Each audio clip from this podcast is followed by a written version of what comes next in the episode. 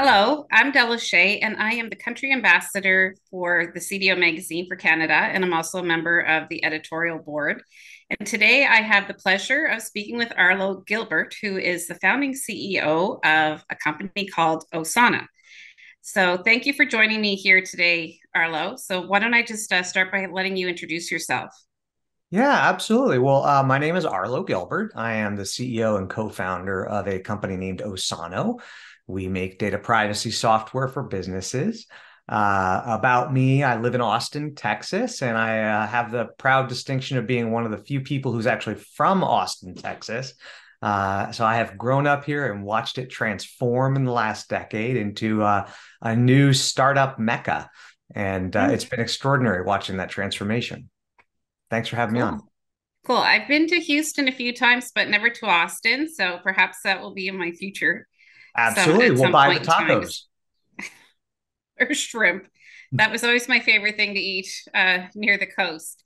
So, Arlo, we've um, had a little bit of a chance to talk about your history, and I know that you've um, are the founder of many startups. It seems to be a passion of yours to have a great idea, to bring it to different industries, and to commercialize it. So, I guess just to start the conversation, why privacy today?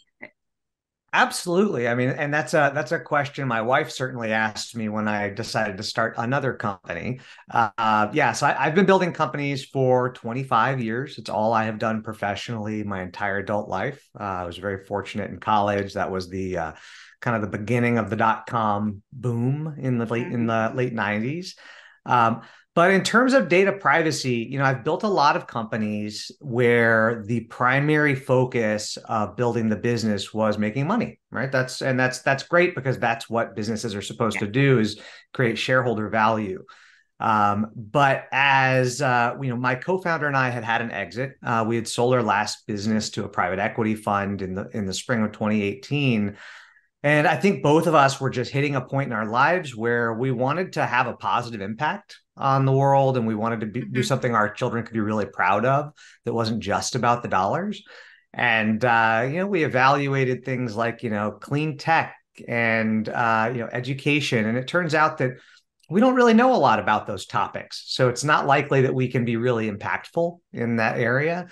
Um, but data privacy you know we certainly saw this massive increase in um, the number of people asking us whether we were gdpr compliant uh, mm-hmm. customers of ours asking whether the data products that we were selling at our last business could aid them in GDPR compliance. And uh, and so you know, as good entrepreneurs, we saw a pattern. We started seeing this big up uptick in in data privacy related stuff. Uh, it was more common in the news, and this was 2018. Um, and uh, you know, we just ultimately decided that building a company around data privacy would allow us to do what we're really good at, which is building businesses while also having that positive impact that we both wanted to have. Um, you know, we can help companies to we can help companies where maybe I don't even like the company. And I don't like what they do all day. I think their business is maybe not uh, not wonderful, but um, but we can help them be a better version of themselves, right? And so um, a little bit like that that uh, that scene from It's a Wonderful Life when he says, uh, you know, every time you hear a bell, an angel gets its wings. Um, you know, every time that somebody sees a consent dialogue that is compliant and gives them, you know, honest, transparent clarity about what's going to happen with their data, um, those companies have just done something a little bit better for the universe. And mm-hmm. so that is why we started Osano. Um, and you know, also I have spent a uh, an entire career building companies that were uh, predominantly focused on you know taking uh, taking opportunities in the market using data and uh, and then using that data to create competitive advantages.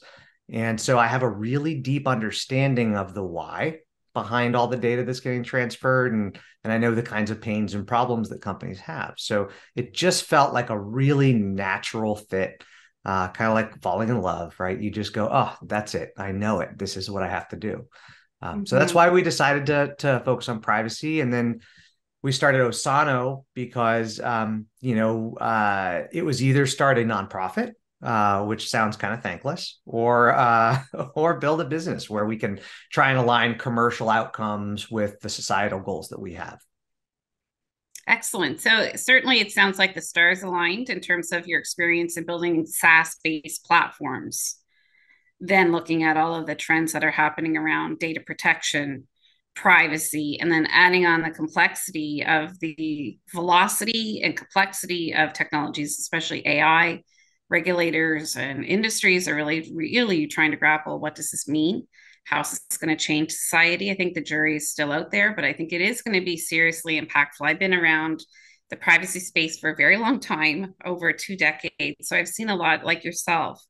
And my experience in working in this space has been the complexity around managing data, especially going back to having to integrate data sources, databases, and trying to make that data usable. There's a lot that goes underneath and with the impact of SaaS and being able to use these types of tools, it, is a bit of a silver lining. I think it's not, you know, a simple transition, but certainly that silver lining and that hope of being able to manage data in a more impactful and efficient way. So, based on that, and so you're coming into this more from a technology perspective, you have an opportunity, you see a, a need in the market. What do you think are the major trends happening right now from a regulatory perspective where you feel that Osano can actually help organizations achieve compliance and then probably more importantly maintaining that compliance? Yeah, well, um, you know, the wheels of justice certainly move slowly. And uh, mm-hmm. uh, you know, Della, you've you've been around, so uh, you know you you you've been you've been around back when I was around, and starting companies, we used to have a rack of servers in a data center somewhere that we probably owned or leased, and like all of our data was on there. And so it was, there was no such thing as sharing data. It just didn't really exist. It was all internal and you controlled everything. Mm-hmm. But this really big shift to the cloud and companies, you know, focusing on the cloud and leveraging third parties for analytics solutions and marketing attribution um, created a lot of uh, data sharing that was not intentional uh, byproducts mm-hmm. of data, meaning that they've created um, data based upon the original data. And so, you know, when we look at the the broader landscape, you have a couple of big challenges. So one of them is companies are using a lot more third parties than they often realize right and so yes. you know there was a, a cisco study that was done maybe four or five years ago and they did uh, they did kind of the equivalent of the jelly bean jar um, which i don't know if you remember being a kid and they would say hey yeah, how many jelly beans are in the, the jar, jar? And... yeah so they did that with cios at large companies and they said how many saas applications do you think that your company is using yeah and uh, the average CIO was guessing. them all. Yeah, they were guessing something like 40 or 50. Um, and and then Cisco did this analysis of firewall traffic, and they were like, no, actually, it's more like 800 or 900. Mm-hmm. And so when you think about that kind of proliferation of SaaS at organizations, and you know that every one of these tools is going to contain some data about individuals in order to help you to utilize those tools and improve your business you've got you've got the big problem which is what we call the sneeze problem at osano meaning like data is like a sneeze once it gets out you're never getting it back in right and so You're like toothpaste once you squeeze it you're never getting it back in the tube I like I like that I like that analogy. That's a good one. But yes, I mean, so it's kind of like it's irreversible once that data starts mm-hmm. getting shared. And so what we do and and where we we think that there are major problems is in a couple of places. One, we talk about data privacy, we try to simplify it down to you know ridiculously simple set of kind of three rules. We call them the kindergarten rules. And the first I one like is because i've got little kids. So the first one is uh, you know if you want something that belongs to somebody else you have to ask permission first. Uh, if they want to know where you're keeping something of theirs you have to be honest and if they want it back you got to give it back mm-hmm. to them and you got to do it fast right and those are are how we distill the three kind of core tenets of data privacy for our mm-hmm. customers mm-hmm. and so you know the challenges that i believe that companies are are having is um, a a, a, proliferation of data uh, b a uh, a number of different silos in their organizations that are operating independently and perhaps not getting compliance oversight um, and then just trying to um, keep up with what we're calling you know, what we're viewing as being a substantial increasing volume of consumers who understand that they've got rights and want to exercise right. those requests. So Osano makes tools that aid customers with every step of that journey. You can think of us as a, a, many product platform. We meet you where you are in terms of capabilities and in, and um, where you are in the journey. But you know, those are the big challenges. Those are the kinds of things that we're helping companies to solve, and mm-hmm. we have we have products that are you know uh, uh, appropriate for each of those. So, for example, consent management you know, we all think of that in terms of cookie consent usually, right? Mm-hmm. We say, hey, cookie consent is like the that's what consent is. Well, yeah, that's one place. But like when you open an app uh, on your phone, there needs to be permission uh, layer in there. Uh, when you are watching something on Roku and you are mm-hmm. agreeing to share your watching habits with the, the video provider, that's another permission yes. layer when we swipe our cards at a checkout stand, um, that point of sale system is collecting data about us. That's another place where that permission layer exists. So cookie pop-ups are one piece of it, and that's something we offer. But um, you know, ultimately, it's all about building tools that map to that kindergarten journey, and and we have mm-hmm. capabilities mm-hmm. that map to each of those. I really like that. I know certainly my journey being in the privacy space for I hate to say it, but over two decades it was much about putting things in front of consumers that were very difficult to understand legalistic privacy notices even cookie policies and trying to explain to the average person what a cookie is let alone the data permissions et cetera and what it all means and you've been in this space and you're kind of coming at it from a technology enablement capability versus the regulatory you know the heavy duty uh, laws and rules around this. So I'd be very interested in your perspectives on the future of engaging individuals in this journey and how your tool may be able to impact that. Because traditionally, the onus has been on, you know, we're going to say what we're going to do, and then you have to agree. And then trying to figure out how to not exercise that right or what you what your options are has been very difficult for individuals. So, do you have any thoughts on how to flip the dialogue around a little bit and yeah. put the individual in the center so they actually know what all of this is about. I just came from the UK and it was interesting. I was inundated every single website, even if it was a your um, Canadian website. They obviously they detected my location. Everything was very much complicated cookie based policies that I would have to agree to. So, and I have 20 years of experience in this space. So, how would yeah. an average individual navigate this? And what's the value? And how do you flip this dialogue a little bit?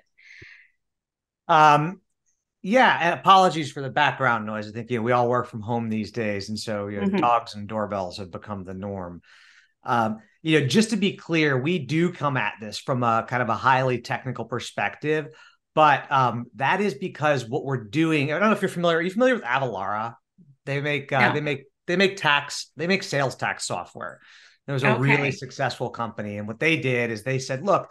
There's a regulation in Washington State, then there's a regulation in Texas, and they've got different regulations and different ways of measuring things.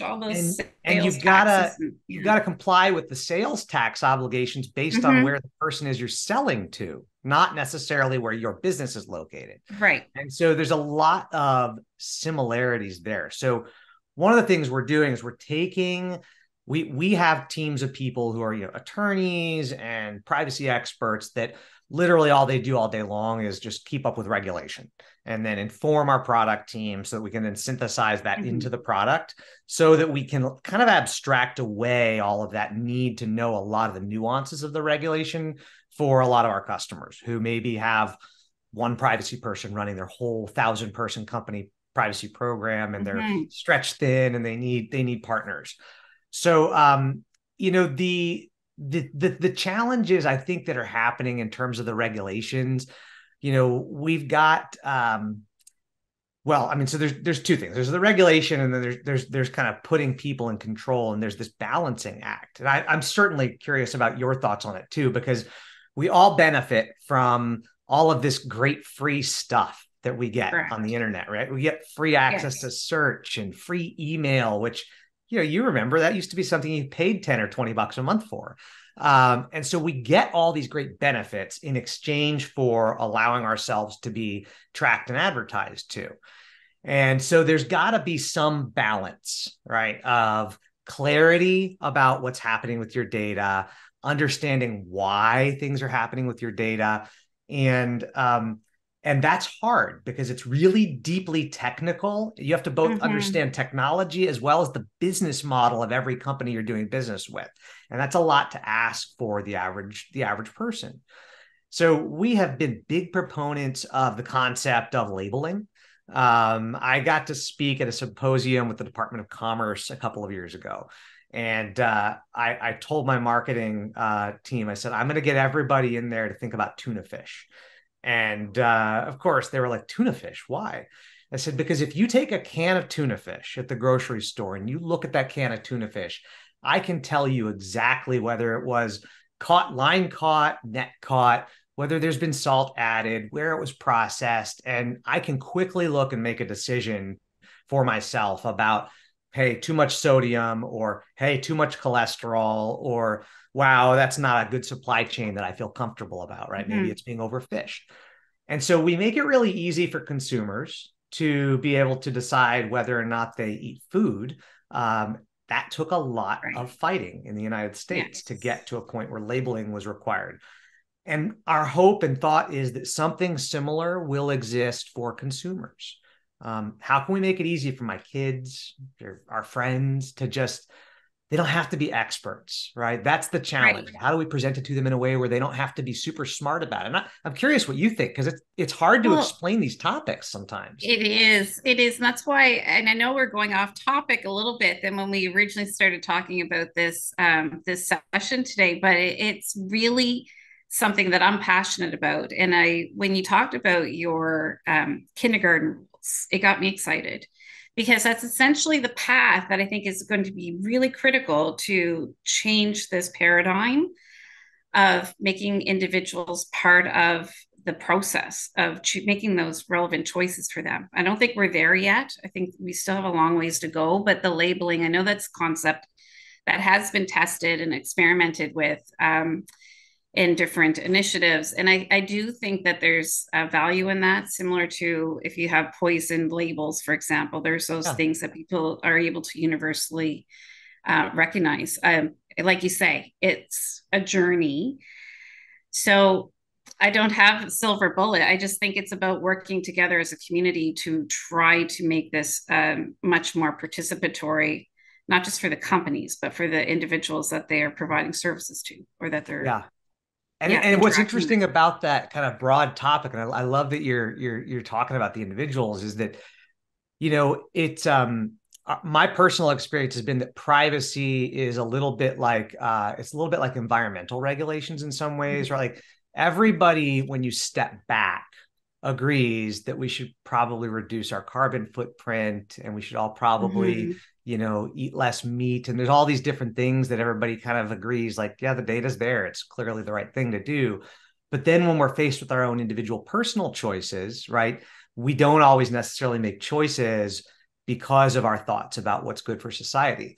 And I think that when you right. when you think about privacy, it's not wildly different in that if you ask me, I mean, if you go ask our friends and neighbors, right? Like, hey, you know, do you believe that, you know, things like our, our email and news should be available at no cost? Everybody's like, yes, absolutely. You know, more information, you know, communicate these things. It should be free. These are wonderful. But then those same people turn around and put on ad blockers. And you're like, well, okay, hang on. That's a little bit of a of a of a difficult mindset. And the reason I tell you that and, and kind of set up that is because we have seen a number of technologies in the last couple of years that have come out that are um, you know, like there's that one that's run by like the DuckDuckGo and Brave people where they're mm-hmm. like they're sending the global privacy signals out. And and in theory, that's really wonderful. In practice, though, there's no incentive for any individual not to opt out of everything, right? Because right. they kind of go, well, I'll opt out and protect my data, but you know other people won't and therefore all these tools and, and systems i've gotten accustomed to having access to will remain free. And so it all again comes to that balance right? How can we not just teach people about where their data is going but then also simultaneously um, you know act as a champion for understanding that like sometimes you've got to make a trade right? Exactly you, you don't want to pay for your news right. then that news publisher has to somehow monetize exactly. the I think that's the key. It's around making those choices, those informed choices, even having choices. And I think that's yes, having choices is a good start. Where, what's the future of that since people are used to getting things for free? Yeah. Thank you, Arlo. This has certainly been a very entertaining and insightful uh, past 45 minutes talking to you. And for anyone that would like to visit and view other interviews, please visit cdomagazine.tech. Thank you.